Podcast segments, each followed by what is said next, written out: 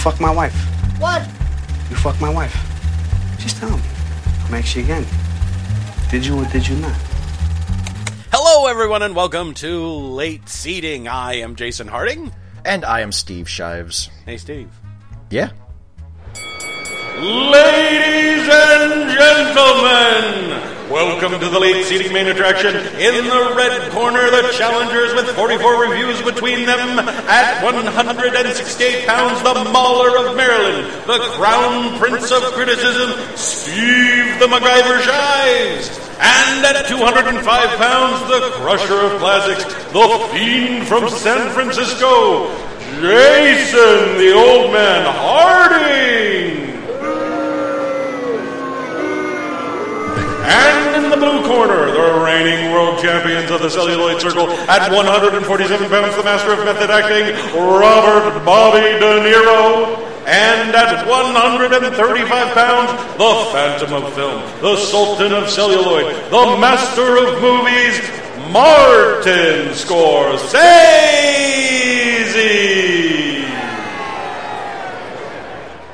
We can have a good fight. No shots below the belt. Remember, Watch the f- rabbit punches. We fall on the fourth.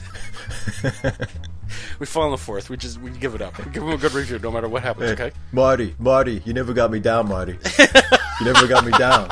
You never got me down, Marty.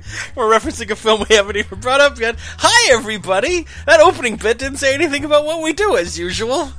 Well, on this show, Steve and I watch a classic film, and then we determine whether or not that film is indeed a classic. If it lives up to its reputation, whether that reputation is good or bad. And this time around, we're going to re- be reviewing a movie that we shouldn't even be fucking. This shouldn't even be a goddamn question, should it, Steve? It's fairly widely acclaimed, I would say. You would think so, considering it's considered one of the great, uh, the top ten of greatest movies ever made. this time around, we show just how big and stupid our balls are by determining if Raging Bull is a classic film, right, Steve? yeah, yeah. We decided to to step out on a limb for this one. Yeah, really take and- a risk. But it's also our, our entry into the a genre that we haven't covered, which is biopic. Mm-hmm. We haven't done that yet, and so we Yeah. figured we're going to do a biopic. And oh yeah, we just sat through fucking Birth of a Nation. God, we need something, something good. So let's do let's do a biopic and let's do like the only good one. stop. I kid. It was There this or. Gandhi, everybody. Be thankful we're doing this one. Ah, so, Steve, you ready to do the Who Made It? Yeah, I'm All ready to come out of the corner punching. Okay, good. Um, are you sure you just don't want to get hit until the other the opponent gets tired and then spring up and beat the shit out of him? Exactly. I think I'm just going to let you punch me for nine and a half rounds, and then I'm going to knock you out. I'm going to give you a hint. Whatever you do, don't lay against the ropes and dare the other opponent to come at you. that, that sounds like poor strategy. Because they kind of turn into like a train tiger that hits you over and over again with super punches that whistle through the air.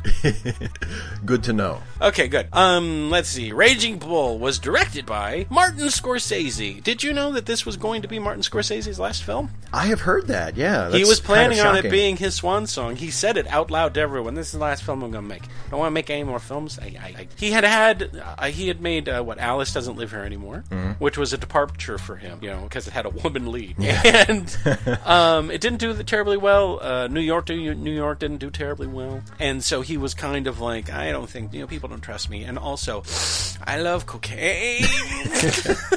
I made my money. Now I'm going to spend my money. It's all going up my nose. and then uh, Bobby De Niro showed him this thing, and uh, even uh, um, Scorsese readily admits uh, Robert De Niro saved his life because uh, he had uh, nearly overdosed on cocaine. It was killing him, and then this movie came up and saved him, and thankfully saved movies forever. Got the 80s off to a nice good start. yeah, well, this okay. Here's the thing: this movie came out the same year as Heaven's Gate, dude. oh, yes, it did. It did. Uh, but directed by Martin Scorsese, produced by Irwin Winkler and Robert Chartoff. Screenplay supposedly by Paul Schrader and Mardik Martin. Um, a lot of what Paul Schrader wrote was thrown out, and the majority of the script was rewritten by Jay Cocks and by Martin De Niro, and Martin De Niro, Robert De Niro, and Martin Scorsese as they went through the script and they, you know, they pieced together. So there were a lot of writers on this one, but Jay Cocks, De Niro, and Scorsese do not get credit for the screenplay. The person that wrote it and then all of his fucking ideas. Hey guys, you want to have have a great idea? Write a screenplay and then give it to people, and then they throw away everything you wrote, and you still get credit for writing the screenplay. Isn't that great? In the words of Homer Simpson, welcome to the humiliating world of professional writing.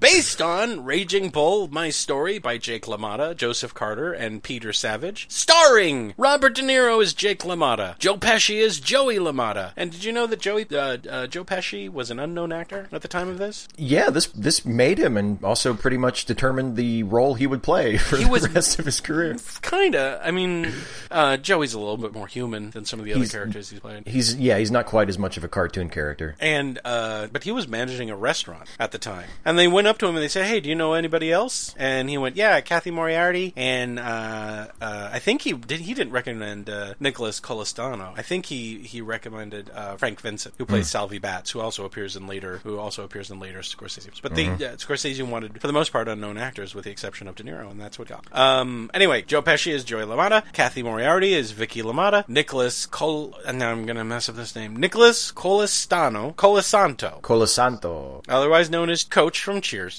as Tommy Como, Teresa Saldana as Lenora LaMotta, Frank Vincent as Salvi Batts, and Johnny Barnes as Sugar Ray Robinson. Cinematography by Michael Chapman, edited by Thelma Schoonmaker. Okay, I'll do that. Distributed. Uh, look, she did a fucking fantastic job. She Yeah. deserved the fucking Academy Award. This is maybe one of the best edited films I have ever seen. Mm-hmm. Um, anyway, sorry guys.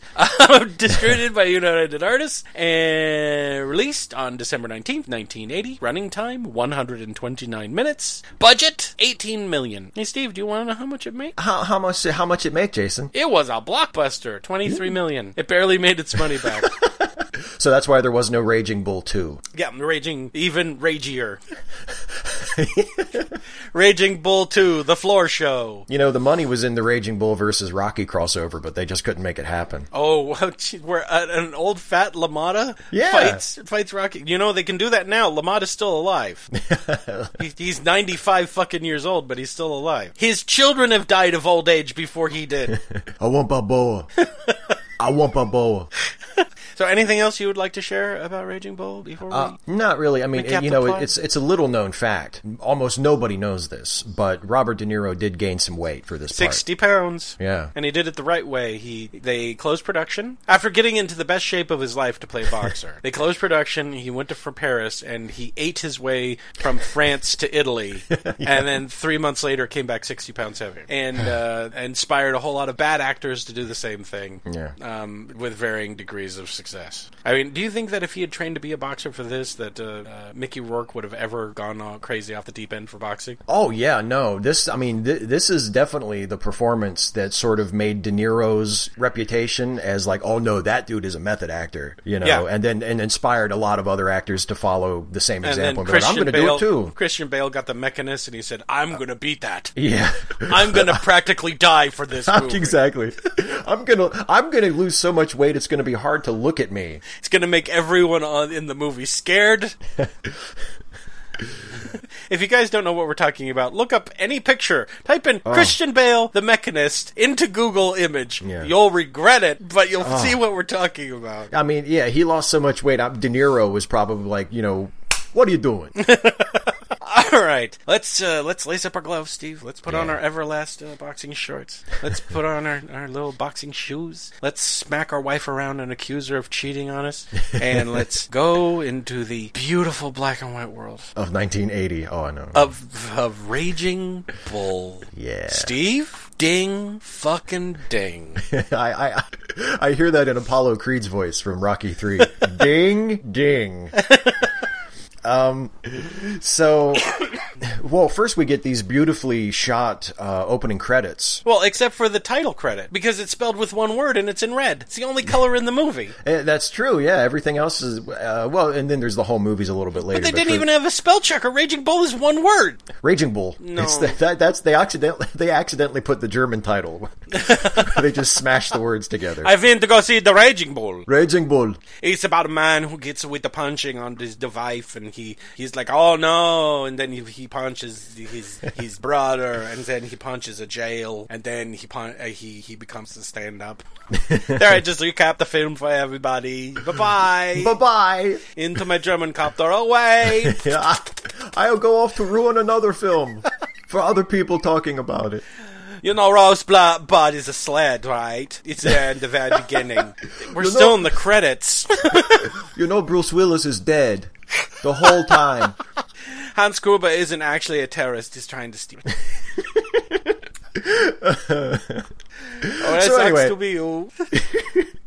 So uh, yeah, so anyway, we get the opening credits, and we get Yeah. it's it's a slow, it's a beautiful black and white slow motion shot of De Mm. Niro as Jake LaMotta, sort of shadow boxing in the ring. Um, Yeah, and, uh, then, one of the things you realize is Jesus Christ, people smoked a lot in the 1940s. Oh, Holy boy, shit! yeah. Because at first you're like, "Am I in a dream world? Is he is is he in a ring out in the fog? Because there's this beautiful cloud. Oh God, it's such a beautiful shot. Yeah. And you're like, what's going on out there? But it's I guess it's supposed to be smoke from people yeah, smoking, right? Either that, or they have boxing in the Phantom Zone. Either that or the camera has glaucoma. Scorsese's like, shit, it's too late to reshoot it. We're just gonna have to use it. yeah, exactly. We'll just But make the whole movie motion. like that. It's set to classical music. Yep, and uh, that's our and it's this, a very poetic, artful image. And then after that's over, we cut to that same guy. Oh, by the way, it was very nice of LaMotta to, uh, you know, dance on the side of the stay, uh, the side of the ring, so there's enough room for the crowd. Well, yeah, this is nice of him. he knows how to block a shot. I mean, not during the boxing match, but So what do we cut to, Steve? uh, we cut. Then we cut to Jake LaMotta as uh, as a much older and heavier fellow. yeah, we Uh, see a sign that says "An evening with Jake LaMotta." Yeah, right? and and and he's in this nightclub dressing room, and he's sort of where he comes through. in and accuses everyone of cheating on him, and he hits them, and then he beats up his brother. no, that's and, later. And, then he complains about his food being late, and then he beats up Yeah, those people as does. well. So it's basically a night of verbal and physical abuse. he has this vaudeville routine of just his life where he just smacks the audience around and shouts paranoid accusations at them for two hours. He's like, "Laugh, laugh, please." What, you never heard a joke before? Hey, hey, what, you can't laugh? laugh! No, we don't, we're not there yet. But he's, he's in the dressing room and he's going through like this, this, uh, soliloquy that he always delivers in his act. Yes. And it, it refers to things from his career and he talks about, you know, he, he you know, It's he, a he would- poem. yeah, it's a poem that apparently he has written, and he talks about how you know uh, he would rather recite Shakespeare than be a boxer, and if if Laurence Olivier had fought Sugar Ray, then he would realize that the thing ain't the ring, it's the play, and you know, Waiting for him to rap. That's what I want. I want Jake Yeah. LaMotta rap. yeah, break it down. My name's Jake LaMotta, and I'm here to say I'm Raging Bull in a major way. Break it, break, break it. Slap your hoe and break it. I slapped hoes and bitches in 1945. That's right, motherfucker. I'm still alive. Jake LaMotta. there are people in the audience going, you know, it's actually better than I thought it would be. I, I thought it would be way worse, to be honest, when I saw the sign. Um, so yeah, so and then we get a, a title, uh, a lower third on the screen that informs us that this is Jake LaMotta. You know what would have been a great tour? Jake LaMotta and William S. Burroughs speaking tour. I was having sex with a biracial prostitute named Tito. Holy fuck, really? Hey, get a load of this guy. What's he? What's this guy talking about? when I spiked the vein with some heroin. Hey, come on, get out of here. Hey, William S. Burroughs and Jake LaMotta's Waiting for Godot. you believe this guy over here? How long are we gonna fucking wait? Hey. Like, I'm not. You should be treating us with a little bit more respect. That- that's brilliant. Hey, how long are we gonna fucking wait for this guy? Where's he at? Uh, What? Your anger reminds me. I can't do that for very long. Now you, now you really do sound like William Burroughs. The William, kept S. me William S. Burroughs coughs at you for half an hour. Anyway, where were we? All right. Okay, so okay, so Jake LaMotta, 1964. We get a shot of him in the dressing room. We get the title that tells us that's who it is, that's when it is, and then we cut straight from that to Jake LaMotta, 1941. He's like a completely different person. Yeah. He's, he's younger. He's thinner. He's in tremendous shape. He's in the Yeah. boxing ring, Yeah. moving, re- getting ready, and then he takes a whole bunch of punches to the face because that's pretty much what he does. Yeah, and he punches another guy, and the guy actually goes down a little bit. Yeah, Um, but he still loses the, the, the, the match. Yeah. They declare the other guy the winner, and then um, I guess everyone was dissatisfied with that because then everyone in the crowd starts fighting each other. Yeah. The crowd literally goes wild by starting to kill one another. Yep, and well, this and they this it's in this very first scene that we introduce uh, in a very sort of subtle way, without making too much of a point of it. That that is that is sort of LaMotta's boxing style. Is that he takes a beating for most of the match, and then he makes a comeback very late and just knocks the guy yeah, out. yeah, exactly. And this time he just he didn't quite make the comeback fast enough, and the, Right. the, the the fight ended before the referee could count the other guy out, and the other guy was ahead on points and won the match. Yeah, yeah. Oh, then we cut to the Bronx. Yep. Because we get this uh, clippy little documentary style. The Bronx gives us the year, and we cut down to the street where we're seeing like Goodfellas all over again. Yeah, like, pretty really much. early. Yeah, pre Goodfellas, pr- proto Goodfellas. No, we that's where we meet Joey LaMotta, who is his man, is uh, Jake's manager and his little brother. Yeah. and we meet uh, I can't remember the character's name. Sa- Salvi. Salvi. Salvi, Salvi who's- Batts. Salvi Batts, who's a mob guy, Yeah, yeah, I- boxing promoter dude. He's someone who uh, apparently has like mob connections, and he's someone who Jake doesn't really want anything to do with. Yeah. and that's oh, that's like the problem because Right. he's ta he's he's trying to tell Joey like, hey, talk to your brother. You know, like I can help Right. him out. He needs to play ball. Yeah, or he'll never get a shot at the at the belt. The Yeah. middle- he'll never be middleweight champion. I'm gonna go do the thing at the places and the things. All right, bye. A lot of it is a lot of that. Yeah. He's got rocks in his head. Yeah, I know, but what are you gonna do? Well, uh, and then mumble, mumble. And Exactly, He mouths yeah. something to him as he's entering a big tenement building. I don't know what he mouths. Do you know? I, what he can, I mouths? I didn't catch it. What I didn't catch what it was either. I think it was something like, "Is this the right building?" or something like that. I don't know. he's probably talking to Scorsese. Am I going in the right place? Yeah, but then we cut to the inside of Jake's apartment. Yep. We meet Jake, who is also called Jack in the film. Yeah. By his brother mostly. And uh, his wife. Yep, and it's a beautiful marriage. Yeah, boy, isn't it? It's a beautiful marriage. They yeah, start a screaming match over overcooked steak that descends into overcooked carrots. I got no choice. I got no choice. Don't you understand? I'm a man in 1945. I don't know how to cook for myself. If you stop cooking for me, I die.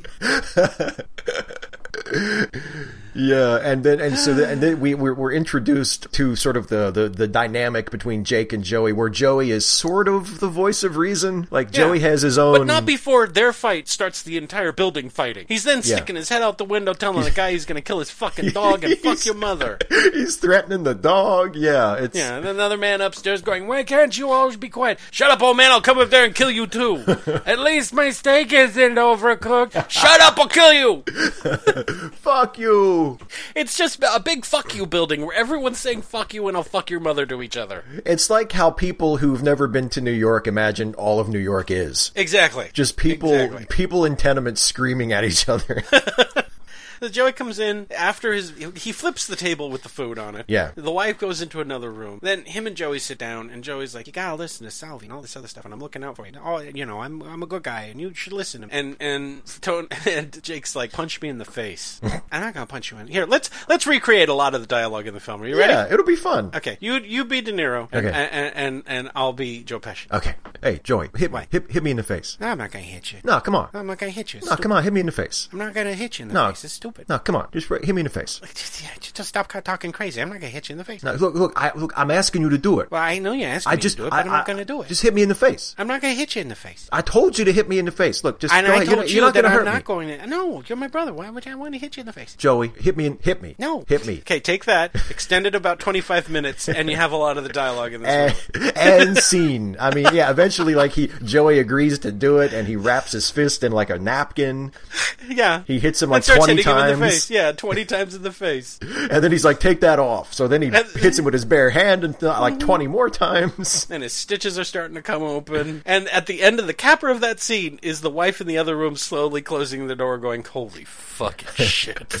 I gotta get out of here. so it turns out Jake don't really like agents all that much. No. He doesn't want one. Nope. He doesn't like want at people taking his money. Yeah. So they go and hang out down by the pool, and uh, he sees a girl there, doesn't he? Yeah, and it's a girl that uh, Joey apparently knows and has Went out taken with out a a few couple times. of times. Yeah, he's and, like, hey, and who's Jake that girl? wants to make sure that he didn't make it with her. Yeah, that's right, because he doesn't wa- he doesn't want to you know eat where his brother's already eaten. You know what I'm saying? Yeah, exactly. And He's who is like- that? Who is that person? Uh, that is Vicky. oh, great. How old is Vicky? Oh, I think she's 15. Oh, and how old is Jake LaMotta in this scene? Um, old. Like 25? Something like yeah, at least yeah. What I love about this scene is that it it at the very beginning of Jake showing some interest in Vicky, Joey is sort of like, "Nah, come on, she's 15." And that That's not lasts the kind of girl. Yeah, yeah, exactly. that lasts about 10 seconds. and then he's like he's like, ah, okay. Uh-huh. I mean, yeah, sure. I went out with her when she was 14 a couple of times, but you know, we're both men in our 20s, and I guess no one cares. Yeah. it's just going to be a really weird story to tell the grandkids someday. Uh-huh. Grandma was But he's how really, old when you met he's, her? re- he's really interested in her, like a lot interested. like super duper interested, yeah. Yeah, so like then who does he's- she go with? Who are those guys? What is she talking to them for? What do you, So then he, they're going to go to, uh, I guess, the St. Clair Summer Dance because they make sure to show the sign twice. But not before he gets into another fight with his wife as he's leaving. That uh, goes all the way out onto the street where they're screaming at each other in the street. yep. where she's saying, "You suck off your brother. You both love it. You suck each other's cocks, don't you?" Finally, a character to root for. He yells at the guy's dog, the guy who has a dog again. I'm gonna fucking kill their dog. I'm gonna fucking cook him and eat him. and he goes to the summer dance. He she, he sees Vicky hanging around doing stuff, right? Yeah, doesn't isn't she? She she's uh, hanging around with Salvi. Yeah, she's hanging around with Salvi a lot. Yeah. And he's like, "Hey, did, did Salvi fuck her?" And he's like, "I don't know. I don't. I don't know. Yes, I don't know. Why are you Let- asking me?" Let me check my notebook where I write down who everybody fucks in our neighborhood. Let me see. No, I don't. No, I don't see it here. But he watches her. He watches her leave with Salvi. They get into a car and they drive off. Right. The next day, they drive up in a car. Now, did he buy a car just to impress her? Is that the impression I'm getting? I'm not sure. I don't know if he if it's a new car or if that's just his car. Because I mean, it, it seems like he does pretty well. Like his, you know, his apartment is a nice apartment. He's got lots of room. He's not like he's a successful boxer. Yeah. So I mean, he could have just had that car already. You know what I mean? Yeah, but I, don't mean. He's not uber successful. He's still living in a tenement house in, in Yeah. fucking Bronx. he's not rich, but he's you know he's he's paying the bills. But he was happy, kind of. But they were happy. So he goes up to the pool. She comes up. He's like, "Hey, how you doing?" She's like, "Hey." And like, "Hey, you want to go out and go for a ride?" She's like, "Sure." And then they go out and they, they play miniature golf. And then we have the brief mystery of where the ball, golf ball go in the church? They put it into the little miniature golf church, and it disappears. And they're like, "Oh, uh, uh, the ball's gone. I guess uh, that means the game is over, right?" C'est was fun. That, that's life, you know. And he's like, "Hey, I want to take you on a tour of my house." and then he takes him on a tour of the house because Jake's got super smooth moves. the old "let me show you my house" routine. Yeah, let me make you sit on my lap. See, that's better. Sitting on my lap, that's not uncomfortable, right? Right, Vicky? And then uh, that's over. Now let me mash on you. And then uh, Jake fights Sugar Ray. Yeah, for the first of like what twenty five times, Mm, Six. They they fight six times, he fights Sugar Ray a lot. and he defeats him this time. Yes. Yeah. Um, and then uh, we have a scene in which Jake is maybe gonna about to get a blowjob from Vicky. Mm-hmm. She's like all him and stuff. And then this is where we learn how important boxing is to Jake because he's like, "No, you gotta stop. I can't do this before fight." And he walks into the bathroom and pours a pitcher of. Of ice cold ice water onto his dick His his pre prepared anti Yeah. blowjob ice water. because this guy is so smart. He thinks so far ahead that he's like, Vicky's coming over, and in case anything happens, I better have my pitcher full of ice water in the bathroom. See, he's you know he's no dummy. He's smart. Yeah, so he stops that there. So we, we pretty much figure out, yeah, boxing is more important to him than Yeah. than, than Then, getting some. pretty much And he really wants some. So then he fights Sugar Ray again and loses. and loses. Yep. They give him they what they say is that they gave Sugar Ray the fight because he's going off to war. Right, yeah, because it's it's a judge's decision. He's joining. He's joining the army, and it's the judge's decision. They gave it to him. And uh, well, yeah, we'll never see Sugar Ray again. It's not like Of he's going to come back as, as a spirit of vengeance. No, and he's- destroy it. But yeah, he's gone. so now we get this little clever little uh, sequence, uh, which is uh, made up of boxing sequences and home movies, Mm-hmm. in which in, in we see Jake fight uh, boxers uh, Zivic and Basora, and then he gets married, and then he fights Kitchen, Edgar, and then Joey gets married, and then he fights Satterfield, and then he buys a house, and then he has a kid, and then he fights the kid, and and then he marries a house. and then and then he fights a church. I'm pretty sure. I Yeah. think Godzilla's in there somewhere. There's a lot of stuff covered in a very short period of time, guys. I might be confused. Then he fights uh, he fights Bell. Then then he fights his wife. A lot of stuff happens. There's a predator in there, I think. There's a predator in there. So now we cut, and he's complaining because he's got to do what, Steve? He's got to drop some weight. Yeah, he's got to get down to 155 pounds, and he says he can't do it. And everyone's like, "Stop fucking eating, goddamn pig! Stop fucking stop eating!" And he's like, "You don't know what you're talking about." And then and then uh, Joey basically shows him how he is smarter than Jake is because he's like, "Look, you fought everybody. There's no one left to fight. Everyone's afraid of. So if you get down to 155 pounds, you can fight this new guy. And whether you win or lose, that means you're going to get a shot at the title, right? That's Yeah, his reasoning." because there's nobody else. Right. But there's something else that happens in this scene while they're sitting around the kitchen table that uh, is going to come up over and over and over again. We caught a little hint of it before they were even dating. Do you know what that is? Um, yeah, uh, Mr. Mr. LaMotta is a little bit, just a little bit uh, Of a pig? he- a little, yeah. Uh, well, he's a huge pig. He's a little bit insecure. So is his brother, yeah, I mean- he he's a little insecure about his his wife. Mm-hmm. Just a just a tad because Jake is uh, as he's he's afraid his wife is cheating on him, and he's suspicious of everybody. the entire world. But yeah, because they're talking about the the guy that he's that he's trying to drop weight to fight, uh, Janiro, Yeah, yeah. and Vicky just mentions in passing, just while while echoing what Joey is saying. You know, she's like, Yeah. "Look, you fight him. He's a young kid. He's a good looking kid. You beat him. You're going to get a title shot." And guess which words from that statement that Jake zeroes in on and obsesses over for I like the rest of his life. Like, like, what do you mean he's a kid? He's like a toddler. He's like ten years old. No, it's just an expression. Mean he's like a four year old? You want me to fight a four year old? What kind of monster do you think I am? No, Gonna fight Jake. A four year old. There's a lot no. of things in this movie that could have been prevented had someone just sat down with him and explained to him what a metaphor was, because he don't get them. He doesn't understand terms of phrase or metaphors at all. he gets uh, he gets super hung up on her saying that he's, a a, good-looking he's a kid. good looking kid. And what, Yeah. what what do you mean by that? Why would you say that? Why would why would you say that? She's like, he's a good looking guy. Goes, Well, you want to fuck him now? Is that what it is? no, I'm just saying he's a good looking guy. Get the fuck out of here. Yes, Jake, Joey's I want wife, to you fuck get the him. Fuck. Yeah, don't ever say that to him. That's what I I, I that's he what I, the other thing he doesn't understand is sarcasm. yeah. Oh, It's so you kinda like, literally okay, want to have sex with him right Jake- now? That's what you're saying. That's what you just Jake- told me. Let's let me let me try that out. If I say you have the luck of a leprechaun, what do you think? You're saying I'm a fucking leprechaun? What am I- No, what I'm I'm- saying you have like. When someone has like in there, it, it, it's a metaphor. Oh, Jake. you saying no, I'm you short? just fucking said I'm a leprechaun. I got a little red. I have red hair, a little green hat that I dance around and people try to steal my gold. Is that what you're fucking saying to me? so- so I'm Should like a fucking punch you leprechaun. right in That the would- face. So you're saying I'm just like a leprechaun? Yeah, that's what I'm saying, Jake. See, I knew it. No, okay, here's the other thing you don't understand, Jake. Sarcasm. When when someone says something like that, they're being sarcastic. Like what? Okay, well, here, let me put it this way. When I said, yeah, that's what I mean. You can hear that tone? I don't hear a tone. I don't hear tones. What's tones? Why can't you just Why can't you just talk to me like a person? She's you get a get a load of this over here. She's talking about tones like a. So, but Joey says, "Hey, you got to make it up to your wife. And me- why don't we all go out?" And he's like, "But don't tell my wife because I'm going out on a date because I'm cheating on her." Apparently, Because I'm a scumbag too. Mm-hmm. and um, while they're out, he sees who Steve when they're out of the club. Uh, he sees uh, Tommy, the big uh, mafia guy, and also Yeah. uh, Salvi Batts. Yeah, and Tommy invites him over, you know, busts his balls a little bit. Yeah. He asks him who's going to win the fight with uh with what's his name, Janiro. And uh, yeah, that's uh, that's pretty much it. Um, he wants basically Janiro wants betting tips, I think. Yeah, well, he says, who, and, and, and LaMotta says, bet everything you have on me because I'm going to kill him. Uh, Like, by the way, I'm, I'm going to mess up his pretty face, I'm going to mess up his pretty face. which is what he does. yeah. yeah. to, the, to the point in which Tommy goes, "Well, he ain't pretty no more." yeah. Now we cut to a scene in which we see uh, Salvi, right, at a at a club, Yeah. and a couple other guys that we keep seeing all over the place. And uh oh, it's Vicky. Vicky's with Salvi. Vicky and Salvi are out on the town, and Joey's like, "What the hell?"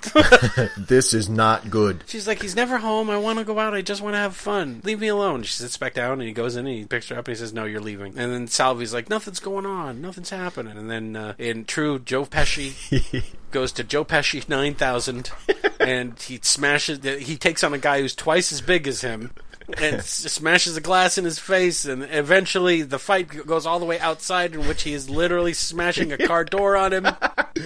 Yeah, just think Sonny Corleone in The Godfather. yeah exactly. He goes, this whole he- yeah, he goes yeah, Carlo this whole on him. fight yeah. This whole fight escalates. He never tells Jake about it because he knows what would happen if he told Jake about Yeah. it and then uh, coach I mean and Tommy calls him in and he says you guys apologize it'll all be done. And they apologize. And that's it. That's the whole scene. That's the lengths to which Joey will go to protect his brother Yep, right yep. and to kind of protect Vicky if you think about it Yeah. Oh yeah. but uh oh, Tommy wants to talk to Joey, and he's like, "Listen, we'll give him a shot at the title, right? But he's got to throw a fight. If he throws a fight, we'll give him a shot at the title, and then he can, he'll be, you know, he'll be able to become middleweight champion." And De Niro doesn't really want to do it, right? Right, but it's like he doesn't really have a choice. Yeah, he doesn't really have a choice. This is his shot. This is Yeah. his shot. To, Well, and and plus, like these are. I mean, it's the mob. Do you really want to tell the mob you're not going to throw a fight for Exactly. so he goes in there. They put him up with some chump who could get knocked over if you'd stared at him too hard. Jake's trying desperately to get him back up on his feet, so he doesn't look like he's d- intentionally. How do you, how do you how do you throw a fight with someone who's getting knocked over because the wind blew too hard in one direction and he's like falling down on the ropes? yeah. But he takes the fall and then he goes back into the back room and he cries like a little baby. And he gets so upset that even Mario, his hardened, chiseled, you know, uh, fight doctor, starts to cry as well. Yeah. And then he gets suspended. Yeah. Because they figure, yeah, he fucking threw that fight. yeah. He just stood there and let the other guy hit him. But because he did all that, he gets his his title shot with Cerdan. Yeah. Right? But not before he smacks Vicky around, because of course that's what you do. You get in a fight with your wife right before the fight, and you smack her in the face, and then you threaten your brother. You know, like when your brother tries to step in and say "knock it off," you, Yeah. you say "you'll fuck kill you too." Well, because that's what you do. he, he, the fight started for a very good reason. I mean, Joey was completely out of line by asking Vicky if she was hungry and wanted some food. Oh, that's right. Remember, he was like, "Hey, you want a cheeseburger?" And, and, and Jake's like, "What are you? Ta- what are you asking her what she wants?" well, remember it was a steak, right? She says, "Yeah, I'll have one of them," and he's like, "Don't let him tell you what to have." Yeah, you don't eat Order a cheeseburger. yeah, you don't eat that. Since when do you eat that? Which then, of course, uh, you know, starts a fight with degenerates down to him smacking across the face. Yep, Okay, well then he has his fight, and does he win? he does. Yay! He win. He, he he's the middleweight champion of the world. Hooray for him! So now we cut to 1950. Hey, Steve, guess what? What? Jake still suspects Vicky of cheating on him. Oh, Jake. Oh, Jake. And while he's trying to get a TV to work, he literally just comes out and asks Joey, right? Yeah, pretty well. He Because he, he'd heard something about what happened at the Copacabana Right. with Vicky, and he's like, do you, "Do you fuck my wife?" And you know, Joey's like, "I can't even believe you're asking me that question." Right? We have another Yeah. one of those scenes. yeah, where Joey basically, yeah, exactly. He doesn't come. He doesn't say. First, we have the "I heard a thing," which goes on forever. I heard a thing. What thing? You know, a thing. I heard a thing. A I thing? just heard some Yeah. things. And then it goes to, you, I, "Did you fuck my wife?" And he asks him that like nine hundred times, and he says, "No, I'm fucking leaving." Eventually, he says, "No, I'm fucking leaving. I can't believe you asked. I'm leaving." So he leaves. Yeah, right? yeah. And that was over. Yeah, Jake gets over it, right? Uh, yeah, he just he gets on his life. He forgets all about it. No, of course not. no, because we got to get to the scene where Jake beats up everybody. Yeah, he, where he accuses everyone. he of- after Joey leaves, he goes upstairs and, and asks Vicky about it and starts bullying her about it. And eventually, again, we we mentioned his in his trouble with sarcasm. his inability to pick up on sarcasm Yeah. or metaphor. V- Vicky Vicky gets fed up with him for you know basically insulting her and calling her Yeah. you know a slut and saying so she says yeah you want to know fine I fucked everybody I fucked your brother I fucked Salvi I fucked Tommy I, sucked fucked every, everybody I sucked every dick on the block. I Yeah. did everything. And so now we cut to Jake beats up everybody everywhere. yeah he goes to his brother's house when they're having dinner drags him away from the table beats the shit out of him in front of his kids smashes his his head through a, a window. yeah yeah Punches his wife. Not Yeah. he's been slapping her a lot, but this time he he punches her. punches her out yeah Picks up his nephew, says, "You fuck my wife." the nephew goes, "I'm four years old. You fuck my wife? You think that's an excuse? Did you fuck my wife? shakes the aquarium demands to know what the fish have been doing Which one of you fish fuck my wife?" you, you, the goldfish. Who, who, who are you looking at? Were you looking at me? You're talking to your uh, reflection of yourself in the mirror. Oh well, yeah, I did fuck my wife. I fucked my wife. Did you? You did? wife? You fucked my wife? So, um, but then uh, he's home and Vicky comes in and she forgives him. Ah, yeah. Does Joey? Nope. No, Joey is gone. Joey's done. Joey's like, nope, I'm out. Uh huh. Then uh, we see Jake beat up a Frenchman, and then Sugar Ray comes back what? with a fucking vengeance. oh boy, Now- he does. He he he he was waiting out that that uh, service in the army. Yeah, guys, I'm going to say this right now. I'm not going to wait for the review. This sequence, this fight sequence, even though it's not terribly realistic in any way, shape, form, it's very artistic. Is probably one one of a handful of some of the most perfect segments of film ever made because it is a combination of this character who you have kind of been waiting to see get the shit beat out of him. and also a culmination of the per- the character's story arc all the way up to this point. And Sugar Ray comes back, and they're fighting, and they're fighting, and then he finally he's up against the ropes. And what does he say to Sugar Ray? He said, "Take your best shot," or something along Yeah, those lines. yeah. He, he's egging him on. Yeah, come he's on, Ray. Come on, Ray. Come on, Ray. And you see Ray, Ray stop for a minute, right? And then everything goes dark, and you can kind of see in Jake's face the sudden realization of what he just told Ray to do to him. And then the ghosts of every boxer that has ever lived streams into Ray's body. and he is beaten savagely. And even in Oh, yeah. black and white, it hurts bad to watch him get this to get Oh, the beating He's- that he gets. He's spraying blood. He's spraying blood. Blood's all over his legs and on the canvas and everything else. Um, Ray's Ray's making sounds like a monster swallowed a train.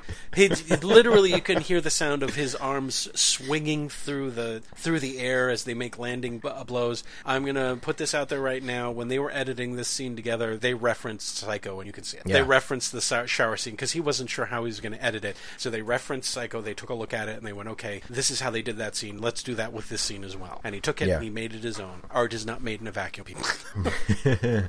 you can you can lift you can lift from other movies, but it takes a really really talented artist to lift from another movie and make it their own fucking shot. Yeah. Well, that's the key. That's the key to it. You make it your own. You don't just copy. You you you lift and you adapt and Mm-hmm. Yeah. you make it work for your thing. Yeah. So uh, he loses.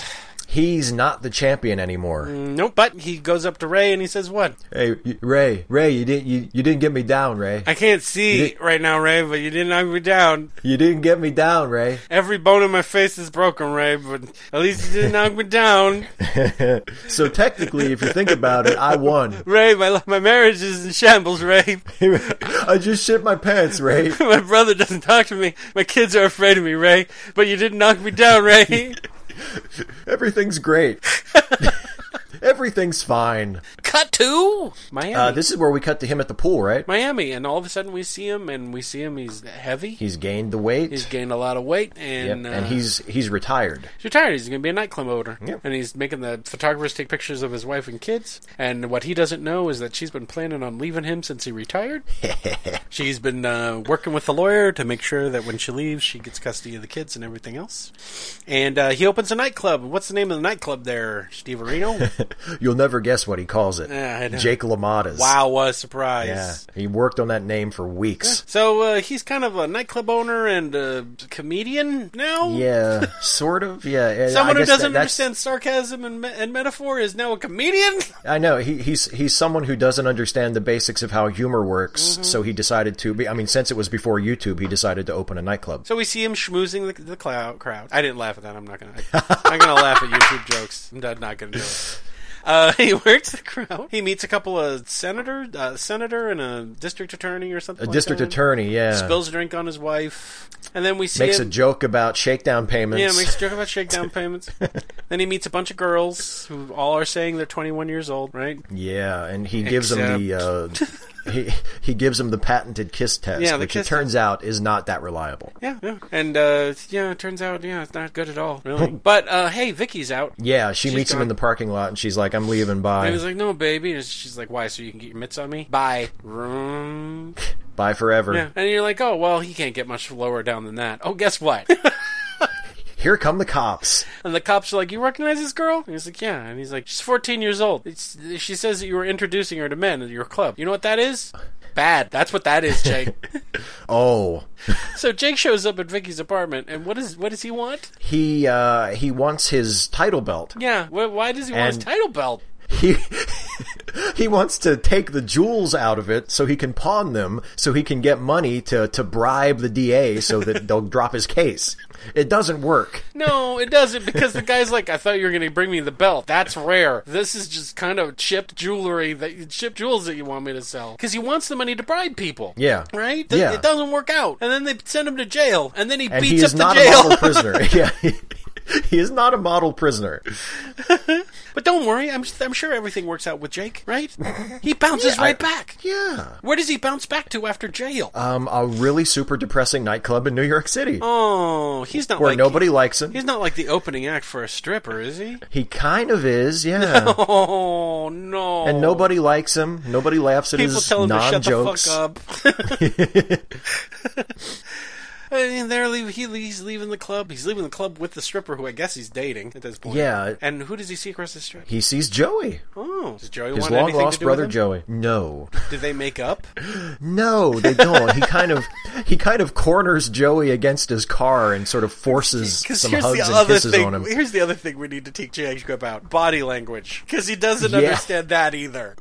When someone sees you and walks straight away, not acknowledging you at all, When you grab him in a bear hug and they tense up and don't hug back. and they they strain and pull away from you. Yeah. And by the way, when they say "Yeah, we'll, we'll talk," they don't mean that you're never talking to him ever again. Yeah, don't don't wait by the phone. That time you beat him up in front of in front of his kids, saying "you fuck my wife." That, that's not the kind of stuff that you get to take back, Jake. I don't know if yeah, you well, understand that. and that the one of the only things that Joey says to him during this scene is a reference to that when he's like, "What do you, you don't don't you want to call my wife and kids so they can see us make up?" yeah, that's not gonna happen, Jake. Yeah, I know you're too dumb to realize it, but uh, that was more that was some more sarcasm, Jake. I don't understand. What? so uh, he's going to call me. That's what I took away from that. He's going to call me.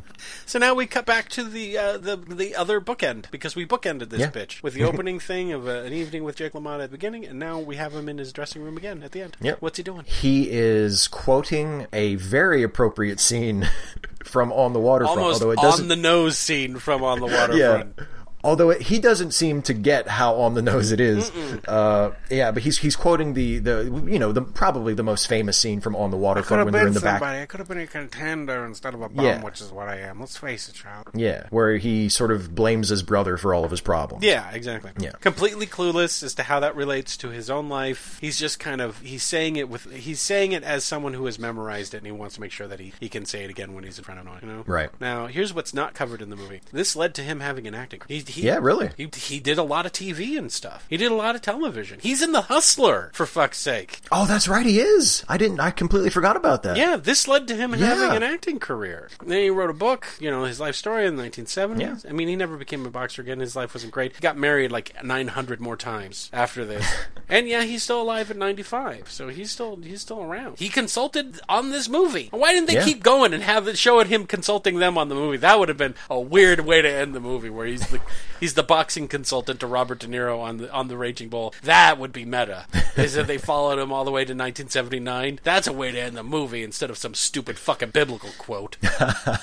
what is the biblical quote anyway? Uh, I can't remember the whole thing, but it's it's the the quote that ends with uh, "Once I was blind and now I see." Do you think that's true? For Jake? Yeah. No, Do you think that this person is capable of that kind of introspection? he, not from what we've seen. Not this character as presented in the film. No, we don't see that at all. No. we see No, someone who is all. broken, you know, who who doesn't seem to understand. I mean, there's there's a bit of self reflection in the jail cell where he's asking himself, "What did I do? Yeah. you know, what have I done? What I do? You know, there's that. Yeah. but I don't see that as being like a watershed moment for him. No, it doesn't seem to change him. He's humbled, but he still seems like he has that kind of no one can tell me what to do. I, you know, I'm going to be on top no matter what. Exactly. Fuck you. I know I've hit rock bottom, but you know, fuck you, kind of thing. You know what I mean? Uh, wait a minute. Is the movie over? The end. Yeah. The, there's the uh, the uh, The really on-screen weird closing of the- credits where we can hear music and someone breathing. Yeah. Yeah. Why are we hearing Like- someone breathing in that? I don't. I, I think maybe Scorsese just wants to get you the hell out of the theater. Why is there a scary monster noise at the very end of the film? It's the it's the the roar of the raging bull. Is that what it is? He's a minotaur now.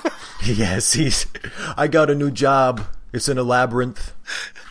Okay, It's a good gig. the end. We did the end, right? The end. the the end. Okay, Steve, what is your opinion of this classic film, Raging Bull? Well, I'm not going to uh, contradict popular opinion. I mean, I, I think it's a, a brilliant movie. I think it's a great movie. Um, it's and it's it's one of those movies that it's actually in terms of like sort of mainstream Hollywood big time movies that everybody's seen. It's it's relatively rare in that it's I think it's a legitimate tragedy. Mm-hmm. Like it's not it's in the classical sense. Uh, That's part of Scorsese's oeuvre, though. yeah. Oh, yeah. Yeah. And and it's not because and, nowadays we we sort of we we've adapted the term tragedy to refer to any kind of story that's really sad. Yeah. Um, but there's a more formal. This is more of the sense. modern, uh, uh, modern type of tra- translation of tragedy when it comes to like stage, where it's Yeah. it's a series of unfortunate events. I don't mean that book series, but you know what I mean.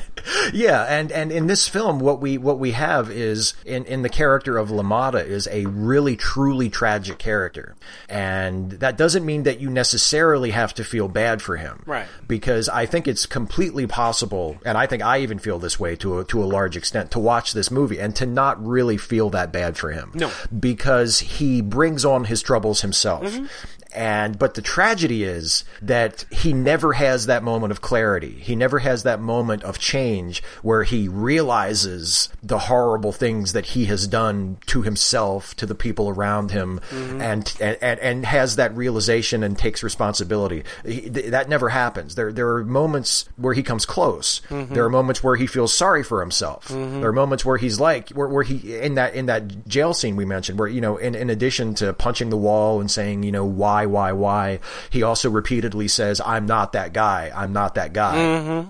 but he is that guy He is that guy. and he doesn't ever seem to come through to that. He never he never has that breakthrough where he's like, "Oh my god, I am that guy." He just goes right back. And he, and that that scene at the very end where he's quoting that on the waterfront scene is so perfect because he that's that's Scorsese sort of telling you he he doesn't get it. No. He never got it because he's quoting this scene where the in the original film uh, the the Brando character is blaming his brother for his troubles Mm-hmm. and here's Jake LaMotta quoting this scene blaming his brother for his troubles and it wasn't his brother who If ruined anything, his, his, brother successfully saved him on several occasions. Yeah, yeah, it was it was him, and and there's a very classically tragic aspect of that, and you know, there, you, I mean, and there are, and yeah, you mentioned like De Niro or not, I mean, De Niro does this too as an actor, but but Scorsese as a filmmaker likes to do that, likes to play with sort of classical structures and make these films that have contemporary settings, but they feel like operatic almost. They feel like Greek tragedy because Without he- going he- overboard like uh, Coppola does on occasion. Yeah, exactly, exactly. He does it. He does it more in in the the scope of or the structure of his story, not so much in beating you over the head with it. Right. Um, and there, there's there are other aspects to the LaMotta character that again are very sort of classical that you find in classical drama, like the the contradiction of him, where mm-hmm. he as a boxer, his his whole strength as a boxer is that he is able to absorb so much punishment. He can just stand there and get punched for ten rounds, Yeah. and and then come back and win the fight. Whereas in his personal life, he's exactly the opposite. He is so fragile and mm-hmm. so insecure. He can't take anything. He's suspicious of everybody. He's insecure about all of his relationships, Yeah. S- especially with women. And he just, you know, he's like this fragile little egg. But yet, put him in the boxing ring, and you can hit him all day, and it, and it won't hurt him. Right. Um, so there's all kinds of really interesting, cool things going on in the movie. And I mean, the performances are spectacular. De Niro is incredible. Mm-hmm. Uh, he actually gives a good performance. It's not just that he gained all that weight Yeah. and lost all that weight. He it's gives really a a great really performance. great performance. Um, Cathy Moriarty is great in what is what could have been a completely thankless role. Yeah. I mean, I, I, I think it's great. It, it's essential that they give her that moment of agency at the end where she does finally say, "I'm out of here." Mm-hmm. Yeah. you know, she doesn't just absorb his punishment for the whole movie. She finally gets fed up and goes. Uh, Joe Pesci as, as as Joey is terrific. Um, just a really well acted, well There's made, not a there's movie. not a bad performance in this film. No, everybody's yeah, everybody's good. Everybody's good, and um, yeah, it's just it's just a, it's just a great movie. I mean, it's it's there's a lot to pick apart. There's a lot to talk about. There's a lot of of, of depth there. Uh, you mentioned the editing. The editing is fantastic. The Mm-hmm. very stark editing where they, he they cut from one incredible shot to another. There's and like this really is, startling. is like reminiscent of, as I mentioned before, 1950s documentary style, Oh, where they'll yeah. cut to they'll, they'll cut to a shot of tenements with with uh, with a title on it that says the Bronx and and gives the date, and then there's like a mid cut in there. Yeah. there's a mid cut in there as if there was a problem with the film and they just spliced it together to keep it to keep it up there. It's a little trick that gives it a, a little air of, of you know you know what he's he's going for. I'm sorry, you're still in the middle of your No. stuff. Keep going. Well, yeah, well, but and well, you just brought up another a good point. Is that uh, speaking of like the contradiction in in the movie, like there is that there in terms of Scorsese's directorial style that he employs here. There's there's that very sort of naturalistic, almost documentary style in some scenes, Mm-hmm. and then other scenes are completely like almost abstract. You know, like Oh, those, yeah. like that like that boxing scene you talked about. the fighting final- scenes, especially. The fighting scenes are i mean it's because it's like it's it's movie boxing where nobody blocks anything and nobody dodges anything it's just they take turns punching each other in the head like in a rocky movie Yeah. but it's it's photographed in this very artful way where there's a lot of fluid camera movements there's a lot of handheld camera and I have some like, I have some things about that as well in regards to Yeah. why why it's like that. Yeah, so I mean, it, you so you have those contradictions as well of like there are those scenes on the street where it's cut and shot very matter of factly and very documentarian, Mm-hmm. and then there are these incredibly just artful poetic shots. Mm-hmm. Uh, th- so yeah, I mean, I yeah, I'll I'll I'll shut up and let you take over because I mean, it is it's a great movie. There's if you're a film student, it's a great movie. If you and if you want to see a great example of how you can make a brilliant film about a completely unlikable, irredeemable Mm-hmm. character, uh, this is one of the best examples you'll ever find. Well, that's that's kind of like that's that's Martin Scorsese. I'll, I'll go ahead and start mine. Yeah, Yeah, go for uh, it. Guess what, guys? This is classic film. Nothing's going to touch it. This movie's going to live on forever. People are going to learn from this film for the next hundred years, maybe even more. And uh, there's a number of reasons as to why. But um, what I was going to bring up originally, what I was going to say to you is the way this film came together is also indicative of how a movie can come together and how certain things can influence a film and turn it into turn it into a work of art. Um, as I said before, Scorsese dove into this film because he was overdosing on he was overdosing on cocaine. He nearly died from doing cocaine, and De Niro was like, "Stop doing cocaine and do this movie. Here, here's the script." script it gets cobbled together, and um, the reason why this film is in black and white is because at some point one of the consultants said, "Well, you know, they would be sparring, but their co- their gloves would be a different color," and he said, "Fuck it, I'm going to put it in black and white so that, way I don't have to deal with any of that bullshit." because Scorsese didn't like boxing and didn't know anything about it. He, those are the two things. Those are the two things that when he went into the film, didn't like boxing. Still doesn't like boxing to this day. He recognized it as a metaphor. He recognized it as a metaphor. He said every film you make is like uh, is, is like you can use it as a metaphor. Every movie you make is like is like fighting in a, in a boxing ring. He understood that. He under he picked up the aesthetics of stuff. He he re- did his research to, to research about boxing. But one of the reasons why the boxing sequences are so much different than the rest of the movie is because he was playing in ground that he was unfamiliar with. So why not take the boxing sequences and make them a little bit more esoteric? Why not make them a little bit more artistic? Why not make them seem much different than the almost you know uh, uh, what's the French term for uh, uh, shoot Cinema verite. Yeah, cinema, almost cinema verite scenes in the rest of the film, right? And because they're in black and white, they har- they they har- you know they remind you of going almost all the way back to the French New Wave in certain sequences, um, like when uh, when they see Vicky and she's sunning herself in front of the pool, and you have that great shot in which she's just kind of arching her face up, and there's the the water that's right there, kind of reflecting back, and you can hear the other, you know, you can hear other people, t- you know, you can hear them talking in the background, um, and then you contrast that with the fighting sequences, which was something that he didn't really know a whole lot about and didn't necessarily really like, and he turned those into pieces. He turned them into little pieces of artwork, little tiny. You know, that's where he sank himself in and said, "Okay, um, I'm going to put train noises in here, and I'm going to put monster noises in here, and I'm going to make thuds, and this is going to be a real challenge for me because I really don't know how to cut a fight like this. You know, I really don't know how to shoot shoot boxing. And he and what happens is, is he turns in. He locked apparently he locked himself in for this editing seat. He was like, I'm going to edit the shit out of this movie, and so he went in there with the editor, and they they edited they edited like gangbusters gangbusters, and what they came up with was an incredible piece of art that was made up of, of disparate parts. You know, it wasn't like he sat down and he said, "I'm going to make a classic film that is going to live for the ages."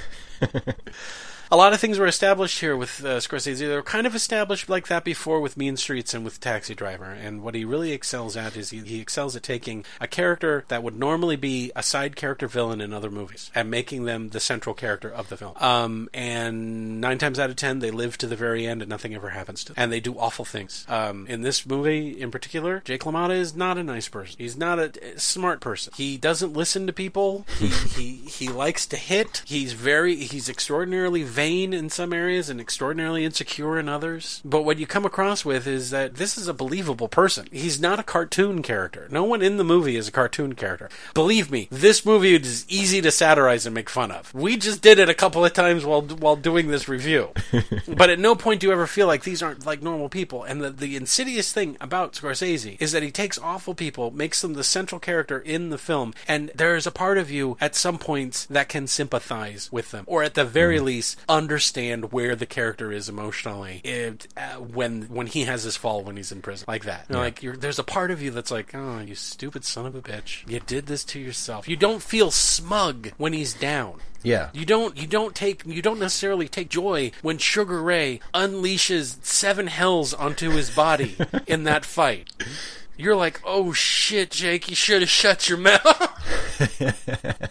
And that's the thing about it. Scorsese does that again in Goodfellas. He does it again in, in Casino. He does it again in Wolf of Wall Street. Where and some people say, well, he's glorifying these people, and I'm like, no, he's not. Well, all he's doing is treating them like people, not villains. Right. That's all he's doing is he's treating them like actual people, like characters. And you don't like the fact that you can identify with their motivations. That's why you're uncomfortable. Is because you see, oh, I can understand that. Oh, I have sympathy for it. Oh, wait, they're human beings. They're not cartoon villains. Because if you took any of these characters, if you took, let's say you wanted to make remake Raging Bull, except Jake LaMotta is now the side character and the central character focus is now Joey, who isn't that much better. Let's face Yeah. facts. Joey's got anger issues of his own.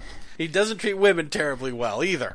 No, not at all. But it could easily be the story of this poor guy and his violent, crazy brother who eventually storms into his house while he's eating dinner and beats the shit out of him while, while demanding that, while, while accusing him of sleeping with, with his wife. At that point, Jake LaMotta becomes this villain, that this uncontrollable monster villain. Yeah. But instead, we're focused on we're focused on, on, on Jake LaMotta. So character aside, the fact that it was shot in black and white was simply because he didn't want to have to deal. You know, he didn't want to have to deal with it. He just didn't want. And also, it allowed him to experiment in other areas. It allowed him to emulate a lot of the a lot of the directors that he's loved throughout his entire life.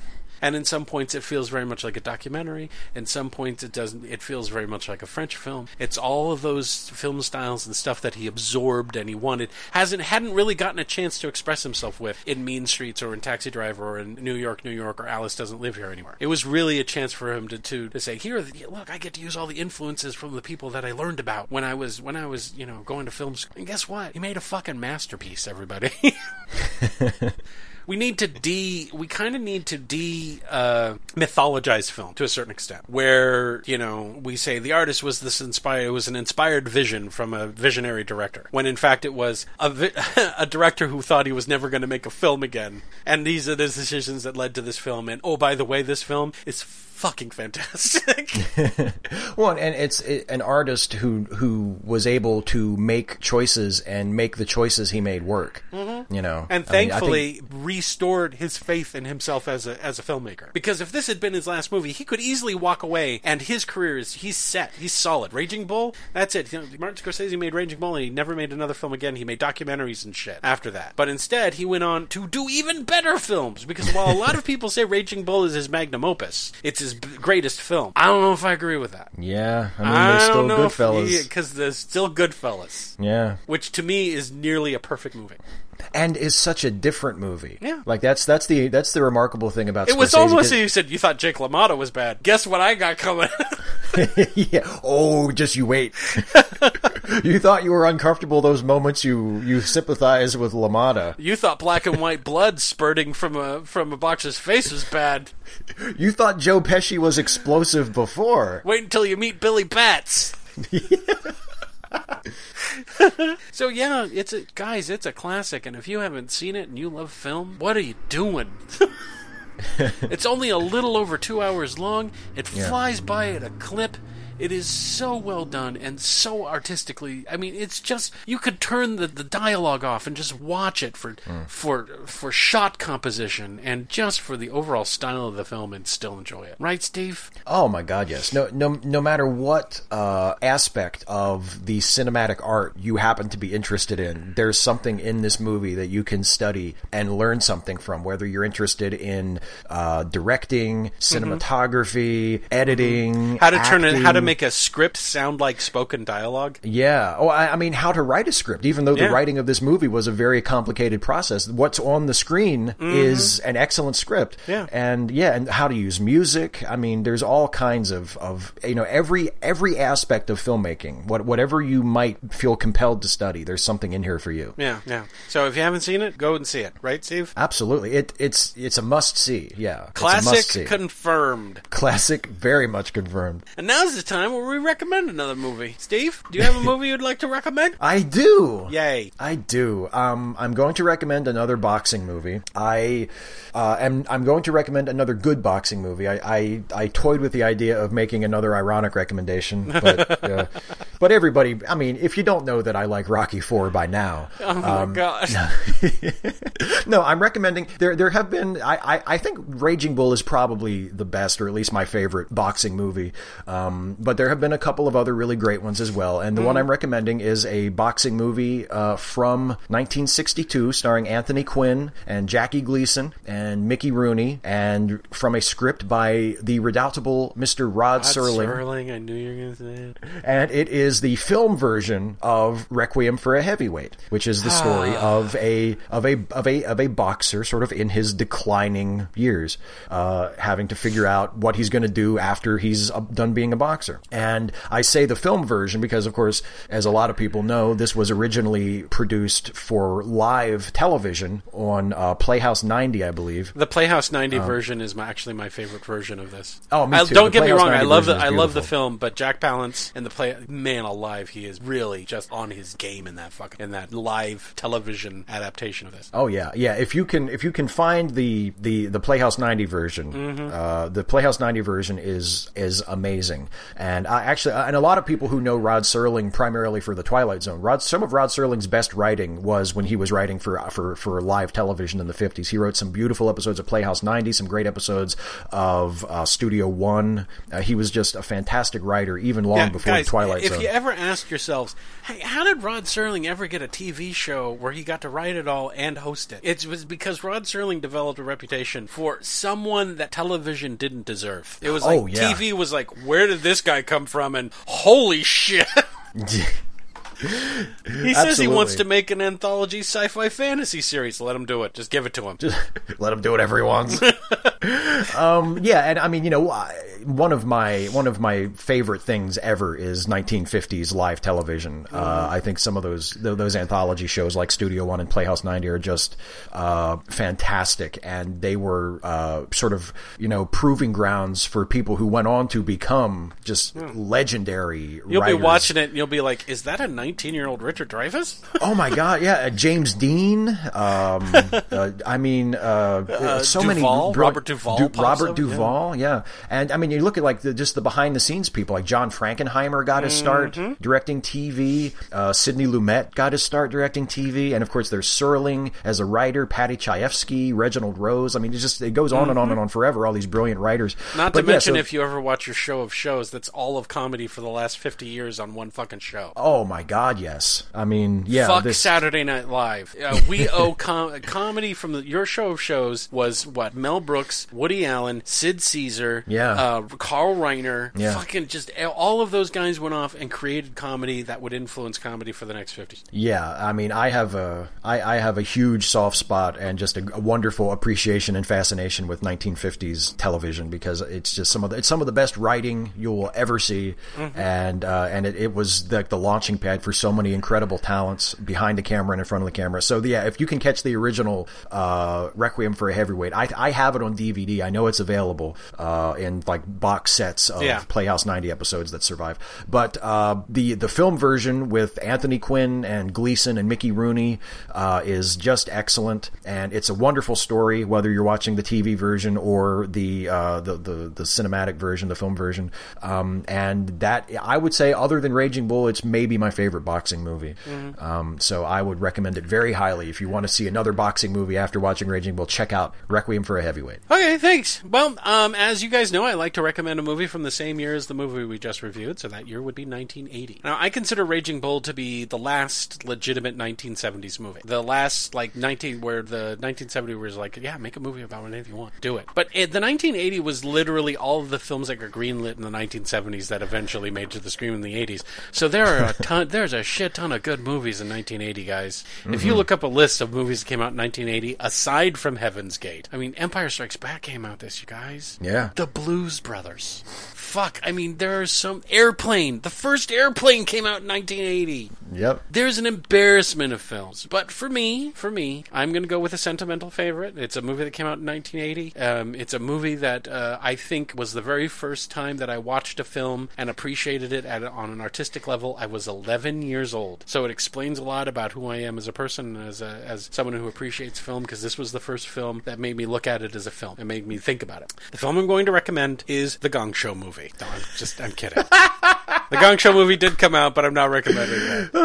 The film that actually that I'm actually talking about, a film that I probably should not have watched when I was 11. The film that I was rooting for because I had not seen Raging Bull during the Academy Awards that year is a little movie called The Elephant Man. Oh yeah. Directed by David Lynch, with a screenplay by Christopher DeVore, Eric Bergman, and uh, David Lynch. Um, this was a Brooks film, in other words, Mel Brooks, who a lot of people just think is a jokey joke guy, but he's also very well read. He loves film. He saw a Eraserhead. Yeah, put that in your head, guys. Mel Brooks sitting in, sitting in a theater with his wife and Bancroft watching a Eraserhead. and Brooks going, "This guy is a genius. This guy is this guy is is phenomenal." Brooks wanted wanted David Lynch for the Elephant Man. That's right. Mel Brooks was developing the Elephant Man for a movie and found David Lynch. Here, I'm gonna blow your minds again. You know the remake of The Fly, David Cronenberg, the master of body horror. They were gonna remake The Fly. You know who was remaking The Fly? Mel Brooks. Do you know who recommended David Lynch for it? Mel Brooks.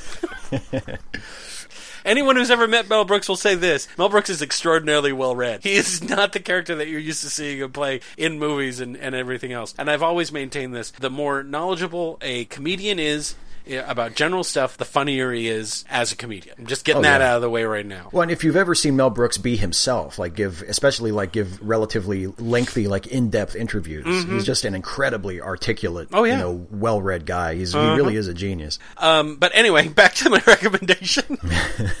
the Elephant Man is about John Merrick, the Elephant Man, and uh, there was fucking nothing like that movie when it came out. Nothing. Yeah. David Lynch was a unique talent, and he had he had only made that one film, and then the Elephant Man was his big splash, and it wasn't made for a whole lot of money. I think it was something like five million dollars. Um, but if you watch this movie, John Hurt turns in a fantastic performance underneath all of that fucking makeup. He you won't recognize you won't recognize him. You don't see John Hurt in all of that makeup at all. But man, he's acting. He is just acting his fucking heart out for that movie. Anthony Hopkins, who did this movie and then kind of disappeared for a long time Yeah. after making it, he does. He turns in a great job. And Bancroft is in it. Gee, I wonder why. And of course, Sir John Gielgud, who's good in everything. I don't care what he's in. He was even good in Prospero's books. And I, the only reason I watched that fucking movie was because John Gielgud was in it. And I don't even know if John Gielgud knew he was even in a movie.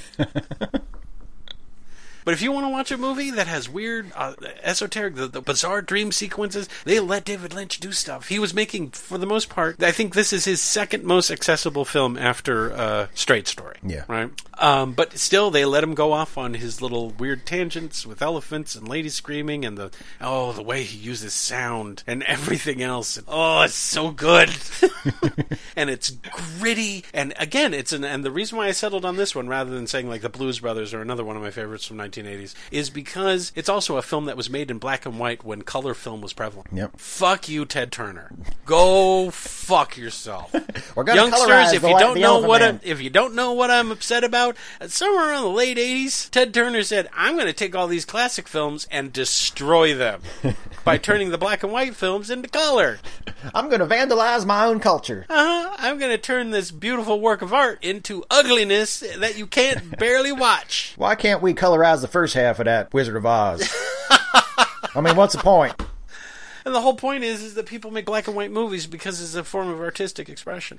And a lot of the black and white films that came out came out at a time when there was Technicolor. If they really wanted to make a film in, in color, they could have done it. Yeah. There's no re- there was no reason to colorize it. And then in one year, two movies, two movies that got nominated for a shit ton of Academy Awards. Both of them did. Were both in black and white. Why? Because they wanted to work in black and white. That's all. And they made beaut. They were they're both beautiful films. Yeah. And I think that I think choosing the Elephant Man as the debut for uh, mainstream, most people didn't even know who David Lynch was before, because not not everyone saw Eraserhead. Cinephiles knew what Eraserhead was, um, but not very many people did. And then they walked into the Elephant Man and they watched something new and different and unique and emo- and you were emotionally invested and there were good performances and it was just a fucking awesome movie. And I'm gonna go watch it again right now as soon as this podcast is over.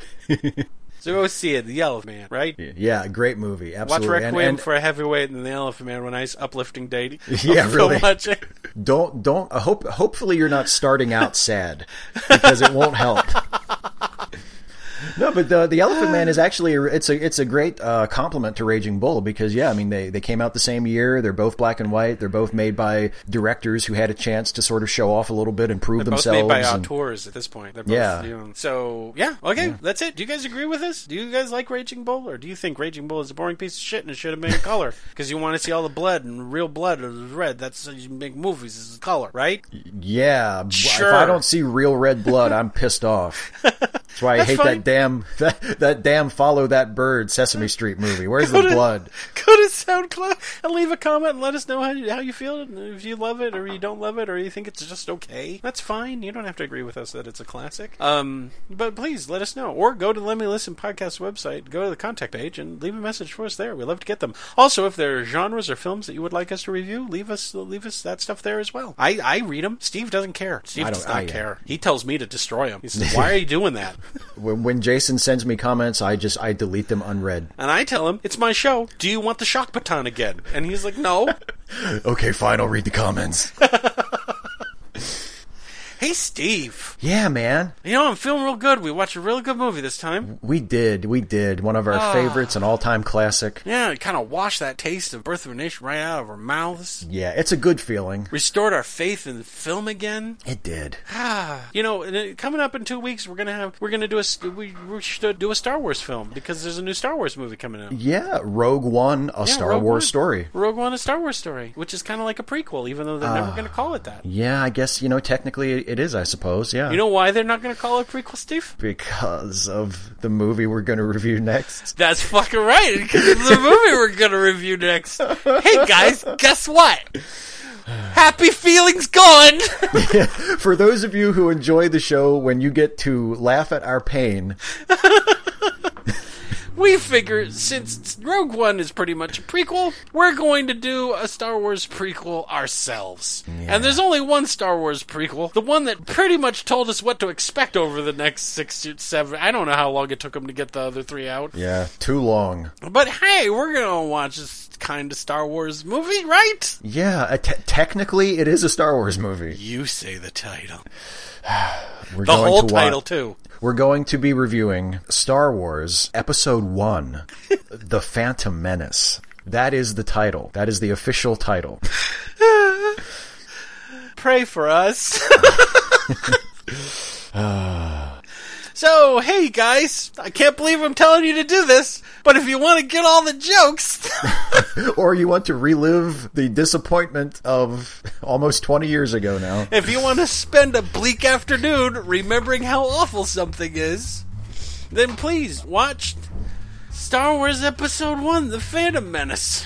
Yep. It'll really help you appreciate our podcast more. See if you can spot the moment when Ewan McGregor realizes what he has done and that he has to do two more of these. Everyone in the movie has that moment. Even the fucking CGI characters. Like, oh god, this isn't going well at all. I say this in the script. He's definitely doing two more of these after this. Real, oh god. That's right. So, uh, hey guys, thanks for spending some time with us as we as we praise the movie and get ready to endure another one. Yep. Until next time, this has been Jason Harding, and go see a movie this week. And this has been Steve Shives. And remember, if you win, you win. If you lose, you still win. It's just, no, Steve. See, um, Well, if you lose, you lose. No, but- you can't win by losing. but nobody else will be available, so you'll still win because you'll be the only one. fucking get what you're saying. What are you saying? No, there's two. Th- there's win where you win, and there's lose where you lose. No, That's no. it. Look, but look, listen. There's nobody else. They got no. They got nobody. No, they you got win. lots you of win. guys. You lose. You still win because you're still No. going to get the shot. No, see, I, but he, here's the thing. You said I'm going to lose, so I'm going to lose. That's Okay, how but- that's how losing works. Okay, okay, but I'm talking about like in a large, in a like a broader context. Are you saying I'm a broad? I, th- I'm not do saying you're like a fucking broad? broad. Do these? Do I have tits? I don't have tits. Hey, Joey, let me ask you a question. What? You fuck my wife? I'm not. I'm not even to answer that. Come on, you fuck my No, wife? I'm not. No, you're you're you're crazy. Fuck you. You're out. You're out of your fucking head. How can I be out of my own head? If I was out of my you- head, then my head. How would my body work? You're not okay. There's this. There's a form of speech called hyperbole. Okay, I was using oh, it to make a dare point. you? I was. I've I never was- been with a man. Bye, everybody. Bye, everybody. Do you think they know we wave when we say that every time? I think they do.